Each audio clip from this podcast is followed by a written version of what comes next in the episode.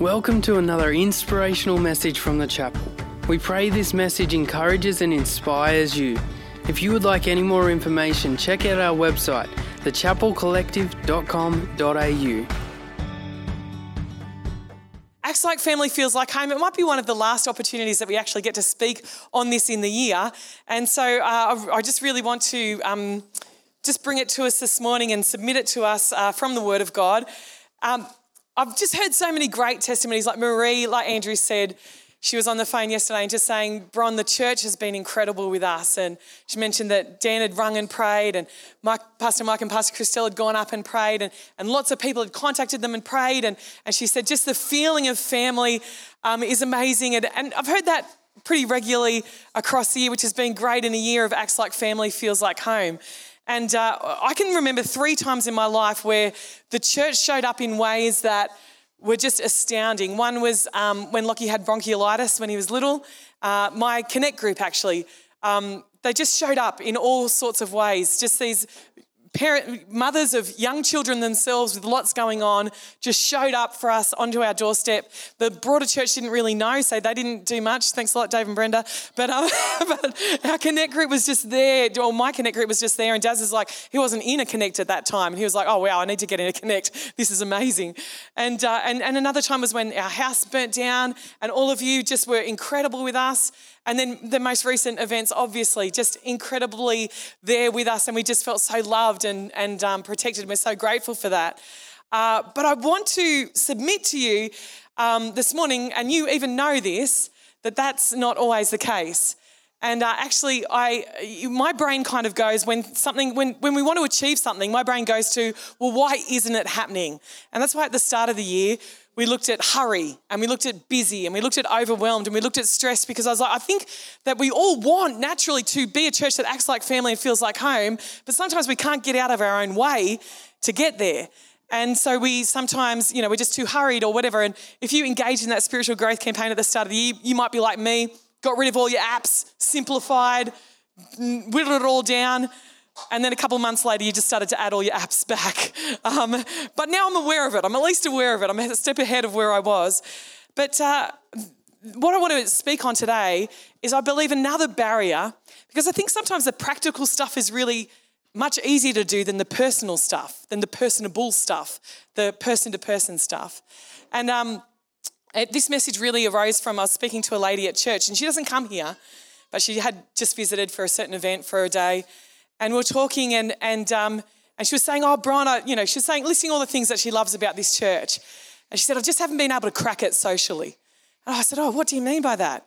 And she said, "Well, sometimes, well, every time someone says acts like family feels like home, I feel like a pain in my heart because I think there must be something wrong with me because I've not been able to feel like that." And she said, "I try to connect group, and."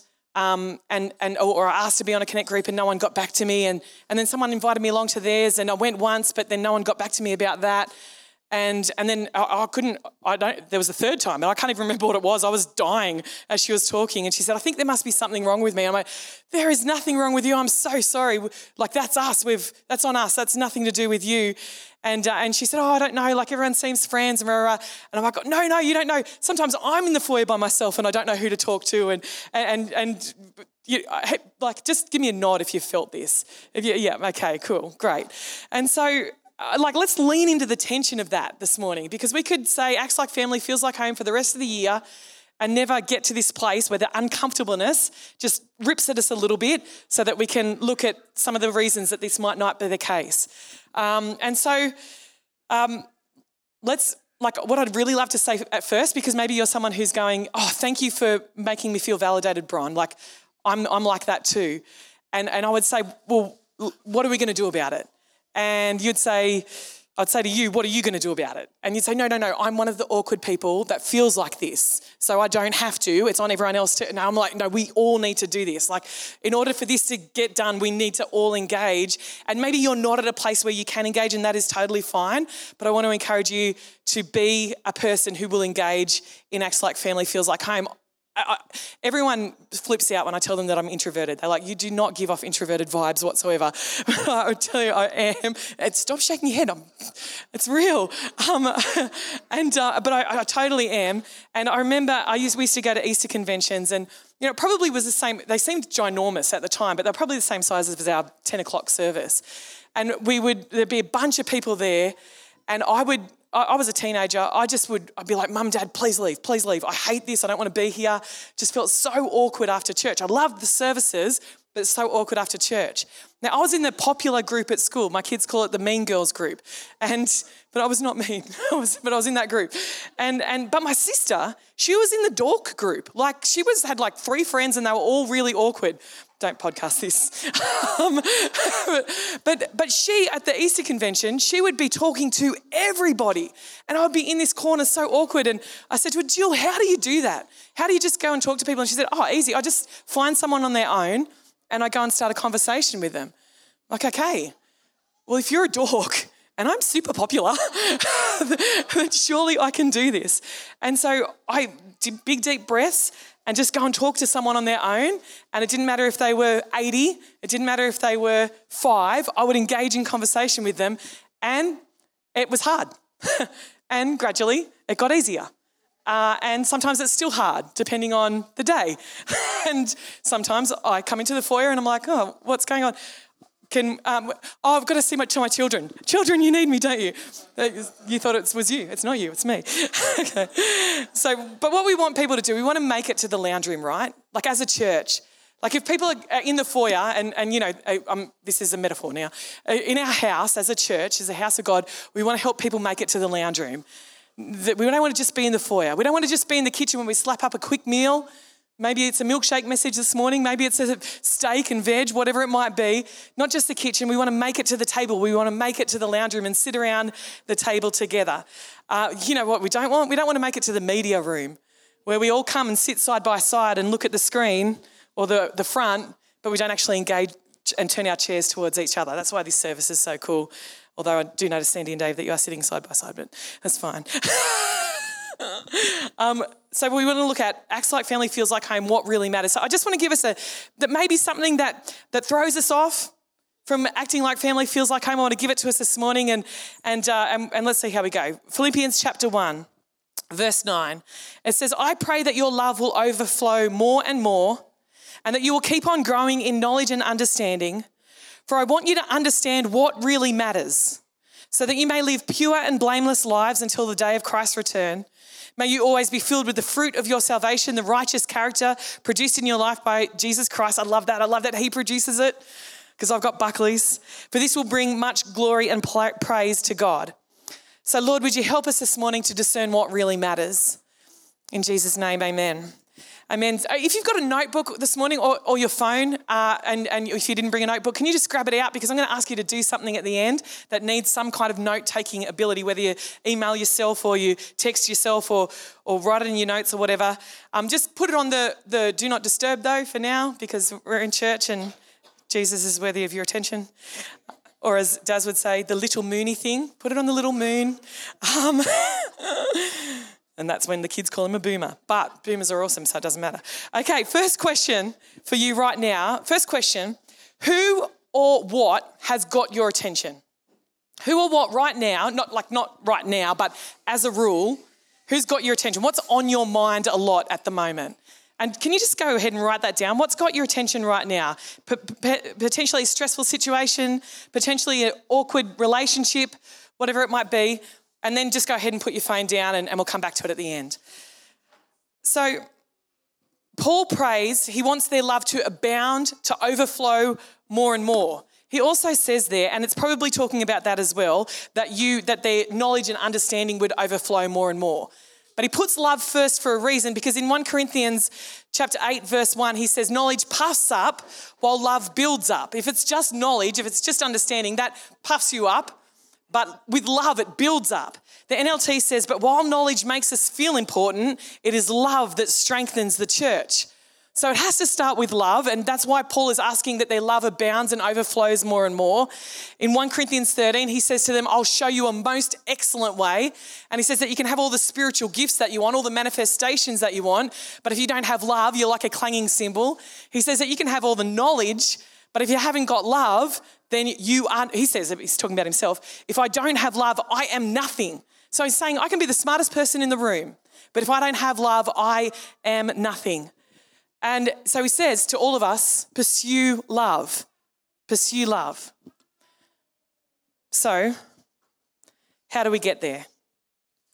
How do we get there? 1 John 4 19. We love because he first loved us. We love because he first loved us. It stands to reason that if we want to abound in love, like Paul is praying for us, that we would first abide in love.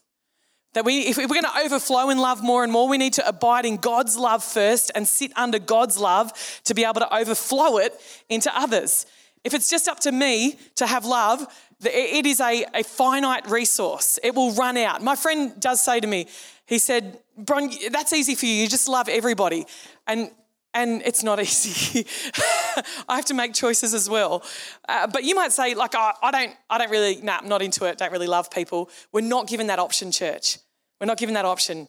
If Ephesians 3 17 to 19, uh, this is just a verse that I've been camped in for a couple of months now. It says, Then Christ will make his home in your hearts as you trust in him. Your roots will grow down deep in, into God's love and keep you strong. And may you have the power to understand, as all God's people should, how wide, how long, how high, and how deep his love is. So that we, there's a, element that we need to wrap our brains around. But then it says, May you experience the love of Christ because it is too great to understand fully. Then you'll be made complete with all the fullness of life and power that comes from God. So if we are to abound in love, we need to abide in love. And we need to get our heads around God's love, but there's going to come a time where we can't anymore. So then we need to experience God's love. That's why you, you might have felt the second song was fluffy. I love that song. Oh, how he loves us. How he loves us. That is abiding in God's love. And the hope is that we would experience God's love as we sing of it. As we sing, my kids hate it when the words are, Heaven meets earth like a sloppy wet kiss. They're like, do not put those words up there. We're singing unforeseen kiss. No one wants a sloppy wet kiss from anyone, let alone God. Um, but but I like heaven meets earth like a sloppy wet kiss. Like let's embrace it gross. It's a bit gross. Okay, so let me, so experiencing the love of God. But sometimes that's not taking up real estate in our brain or our heart. What is taking up real estate in your brain? What is taking up real estate in your anxiety, in your stress? And I want to ask the question in five years, will that matter? What you wrote down, in five years, will that matter? Maybe it will, but will it, will it matter? Uh, often, what you've written down, maybe not you, maybe you've got a stressful situation, but often it's somehow involves relational matters. It might um, have be attached to a person. You might have said, "Oh, this situation at work," but really, it's attached to a person. It's the same as when we say, "Well, the church hurt me." Well, actually, no, it was a person that hurt you in the church, and and so it's good to to name it and to understand it. And, and so often it's relational matters, and you might go, well, no, relational matters don't even touch me because I don't care about people. And if, if that was the case, I would do this to you right now. Who hurt you? Who hurt you? um, say it tongue in cheek. I was in um, Sydney, and, and it was when Bella had just moved to Sydney, and Daz and I were staying in a motel and it had housekeeping. Like anytime there's housekeeping, I'm just like, thank you, Jesus.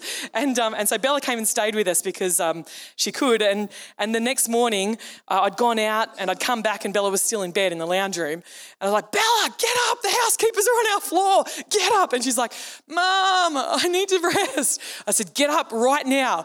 The housekeepers are coming. And she got up and said, who hurt you, Mum? Who hurt you? and, um, but I say tongue in cheek, but often it is because we've been hurt. We close ourselves off to relationships, we close ourselves off because we've been hurt. But we don't, we're not given that as an option. In 1 John 4 8 and 20, it says, Those who do not love do not know God. Because God is love. If we don't know people, if we don't love people we can see, how can we love God whom we cannot see? You might be thinking, I can't help how I feel. Well, let's commit it to God and let's get in His love today because we love because He first loved us. So, how do we be family in our hearts when we are hurt people, because we are, we're hurt people. Proverbs 4:23 says, above all else, guard your heart for everything you do flows from it.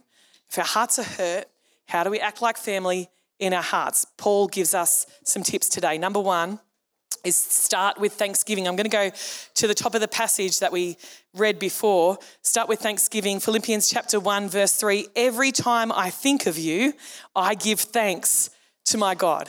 Every time I think of you, I give thanks to my God. And I just want to ask you the question if what you wrote down was attached to a person, when was the last time you gave thanks for that person? Perhaps for Paul, what started as a choice is now second nature. Every time I think of you, I give thanks. I, want to make a choice that leads to a habit after six weeks of that every time it's just a trigger to give thanks. That I'm not thinking of someone and wondering how they are, but as soon as I think of them, I give thanks. Imagine that. Paul says, give thanks in all circumstances. And, this is a secret to keeping his heart to not just act like family, but to be family. Uh, and you know, it's fine to give thanks when things are well, but Paul's in prison. It's 62 AD. He's already written a letter to the Corinthians, his first letter to the Corinthians, and had to deal with incest and had to deal with the crazy things that they were doing. He's written, already written his second letter where they were taking sides against him and people were moving against him. He's already written to the Galatians where they've thrown off grace for works He's had all these troubles already with the church, and yet in Philippians, he's able to say, Every time I think of you, I give thanks to my God. And those, that's reflected in his letters to no matter who they are. He's not got rose colored glasses on. He's getting hurt. He's getting um, offended, or could potentially be, but he says, I keep my heart because every time I think of you, I give thanks to my God. Number one, start with thanksgiving. Number two, reframe the narrative. Reframe the narrative. Has anyone done this? You get a bit of an inkling about someone, and then you get a bit of a filter on everything they do. And then everything they do from there builds the case to back up the inkling that you had to start with about them. Yes, people are smiling. You know what I'm talking about. I, I, I do this a lot. But we're, uh, we're encouraged to reframe the narrative. I would suggest one, number one, we reframe in prayer. And number two, just go to them and ask them, hey, this is what my head's saying about our interactions. Can we, can, can we clear this up? Like, is, have you got anything to say about that? And, and it just disarms it immediately. So, Philippians chapter 1, verse 4, just continuing on with Paul's letter, he says, um, Whenever I think of you, I give thanks. And then he says, Whenever I pray, I make my request for all of you with joy. If we start with thanksgiving, we'll end up in joy for that person rather than suspicion about that person or wondering if they've got an agenda or anything else. Whenever I pray, I make my request for all of you with joy. Gratitude turns to joy. Pray for people. So we go from thanking God for them to praying for them. If you know of a need they have, pray that God will meet it. If you've got the means, you meet it. If you know of a fear that they've got, pray that God would still it. If you know of a, a, a, a dream that they've got, pray that God would fulfill it and pray for that person. And what you'll find is that your heart begins to shift towards uh, in that relational space. It says, You've been my partners in spreading the good news about Christ from the first time you heard it until now. So, this is Paul. He's reminding himself of the good things that they've done. And he says, And I am certain that God, who began the good work within you, will continue his work until it is finally finished on the day when Christ returns. You might be thinking, Well, Bron, these sound like great people that he's writing to. It's after this passage that he says that some of them are preaching out of selfish ambition and are making it harder for him in his chains, in his imprisonment. And he says that some preach out of impure motives and some out of pure motives. And he says, but that doesn't matter. So, if we're talking about that we want more love so that we can focus on what really matters, Paul says, people preaching out of selfish ambition for their own good and making it harder for me, that doesn't matter as long as Christ is preached. He begins to reframe the narrative around how he's thinking about people. And, and he says here, God's doing a work. God, who began the good work within you, will continue his work. He's reminding himself that he's not responsible for their actions, he doesn't need to control their actions. God is going to complete the good work. How good's that? That's, a, that's the best if you've got children as well, right? You're like, God, you started it. it's not, you finish it, please. Please finish it. It's not looking like it's getting very far, the criminals. um, and number three, let love flow. Let love flow. It's for some of us, where we are right, right now, we've got to let love leak. we've just got to drill, drill a little hole in the dam wall that we've built up, and we've got to let love leak out. But if we keep abiding in God's love, the pressure of God's love will force a crack through that little hole, and that leak will become a spout. And that spout will become a waterfall, and it will flow and flow and flow. God's love through us. Verse 7 of this passage, Paul speaking. So it is right that I should feel as I do about all of you, for you have a special place in my heart. You share with me the special favor of God, both in my imprisonment and in defending and confirming the truth of the good news. God knows how much I love you and long for you with the tender compassion of Christ Jesus. The Philippian church was a church, which means it was full of people, which means it was full of personalities, which means that not everyone was just easy breezy. It would have been difficult. But Paul has decided he's going to give thanks for them. He's decided he's going to pray for them and make requests for them with joy. He's decided that he's going to reframe any narrative around them and he is going to let love flow. And here he is, letting love flow. And he wants their love to flow. And says again, I'll read it again. I pray that your love will overflow more and more and that you will keep on growing in knowledge and understanding, for I want you to understand what really matters, so that you may live pure and blameless lives until the day of Christ's return May you always be filled with the fruit of your salvation, the righteous character produced in your life by Christ Jesus, for this will bring much glory and praise to God. So, uh, we're going to practice this in just a moment. I want to just tell you something that happened um, with my dad. So, um, my dad is a, he's like, if you were to say, like high on relational matters, dad's not that. And um, he's, he's like he loves people in his own very awesome way. Um, so he he's a farmer. He always had to be on the farm, so he didn't spend much time coming up here. Didn't spend much time getting to know my kids, which are his grandkids. And um, you know, every parent's bias. My kids are literally the best in the world, and anyone who doesn't want to know them is mad. Um, so I felt like maybe Dad was mad um, because he would come and he would, he'd probably be absolutely wrecked from all his farm work. He'd sit and he wouldn't engage particularly, and then he would go home. And after one of these visits, um, I was in my 20s, so please have grace for me. I was just furious with my dad. I was absolutely furious. And I sent him this email. Just like, Dad, you know, you're you're terrible with the kids. Um, you don't love them. You don't show any love for them. You're not engaging with them at all. Um, it looks like you don't care about them. You know what? They're not missing out because Dad's a stepdad. He's great. He's a great grandfather and he engages with them and he loves them. And so, you know what? You're missing out because they're the best kids in the world. Bye, Bron. Um, and he didn't respond to that email ever. And, uh, and so then I was at state conference and, and my mum and dad were there and I saw them go out the front and they were both in tears. And God spoke to my heart and He said, Bron, you've just told um, him everything that's wrong with him. Now tell him everything that's right with him. And so I sat down and I wrote a letter, and, and there was so much to say because my dad is amazing. He, he, he's my stepdad. He took us on. I never felt like he was my stepdad. I felt like he was my real dad. He, he, he looked after us. He gave me a love for the word, which has set the trajectory of my life. He disciplined me, which when, you know, I saw other people who hadn't been disciplined, I was grateful. And I said to him, Dad, I discipline my kids the way that you disciplined me. Just thing after thing of just wonderful things that he's done in my life. And, and, and then I went at the end of the service and handed him the letter. And then the next day I went up to him and kind of stood I said, Hey, Dad. And you know, I was waiting for him to just turn around and embrace me. And he said, he was talking to someone, he said, Just wait. okay. And so I stood there, and uh, and then he turned to me and said, "Oh, Bron, um, about your letter. I read it and I cried and cried. And then I showed it to mum and she cried and cried. Thank you. I was like, awesome. and tell you what, that letter broke something. I've never thought about dad in the same way. Every time I think of dad, I give thanks for him. He, he hasn't changed relationally. He, I don't know if he ever will. It doesn't matter. He, he relates the way he relates. But I think every time I think of him, I give thanks for him. Uh, I sent him another email on Father's Day and, and told him more of the same things because it's been about 15 years since I wrote the last one. He didn't respond. I, I rang him and said, Dad, did you get the email? Did I write the wrong email address? He's like, Yeah, I got it. cool. but something's changed in me, and that's where it needs to change. And so today we're going to practice. We're going to take a moment. Daryl, can you come in? I'm calling for the harpist. Can you come and play some keys? And I'd love us to intentionally dwell in God's love for a moment. Just like, you love me, Lord. You love me. And then, oh no, I'll guide us through. It's on the screen, but I'm going to guide us through anyway. So let's just take a moment. Daryl's going to play. Let's just let's just sit and engage in God's love. If if you need a reminder, just think of what um, David Moore just brought around communion. All the that, that was costly.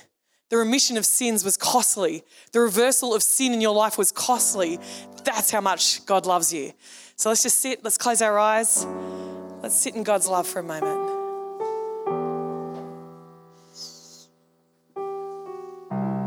You love me, Lord.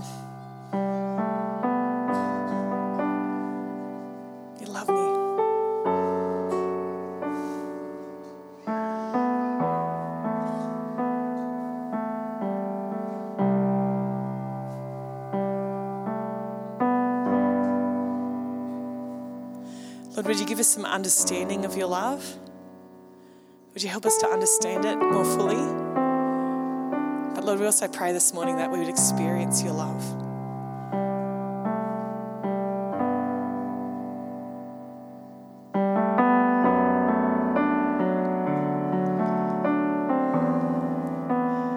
Now that we've abided in God's love, abode, let's start with thanksgiving. That situation that you've got right there, either to God, well, yeah, to God. Start to give thanks for things about it that are worthy of gratitude. Grab out your pen, grab out your paper, grab out your phone. Take it off, don't take it off, do not disturb, and just start to type out things that you're thankful for, that you're grateful for about that situation, that person, if it if that's the case. Now, as you begin to make requests for them, start to reframe the narrative, start to pray blessing on the situation, the person, the people. Pray blessing on them. Allow your heart to just feel a bit of joy, like a bit of excitement that God might bless them, that God might purpose them.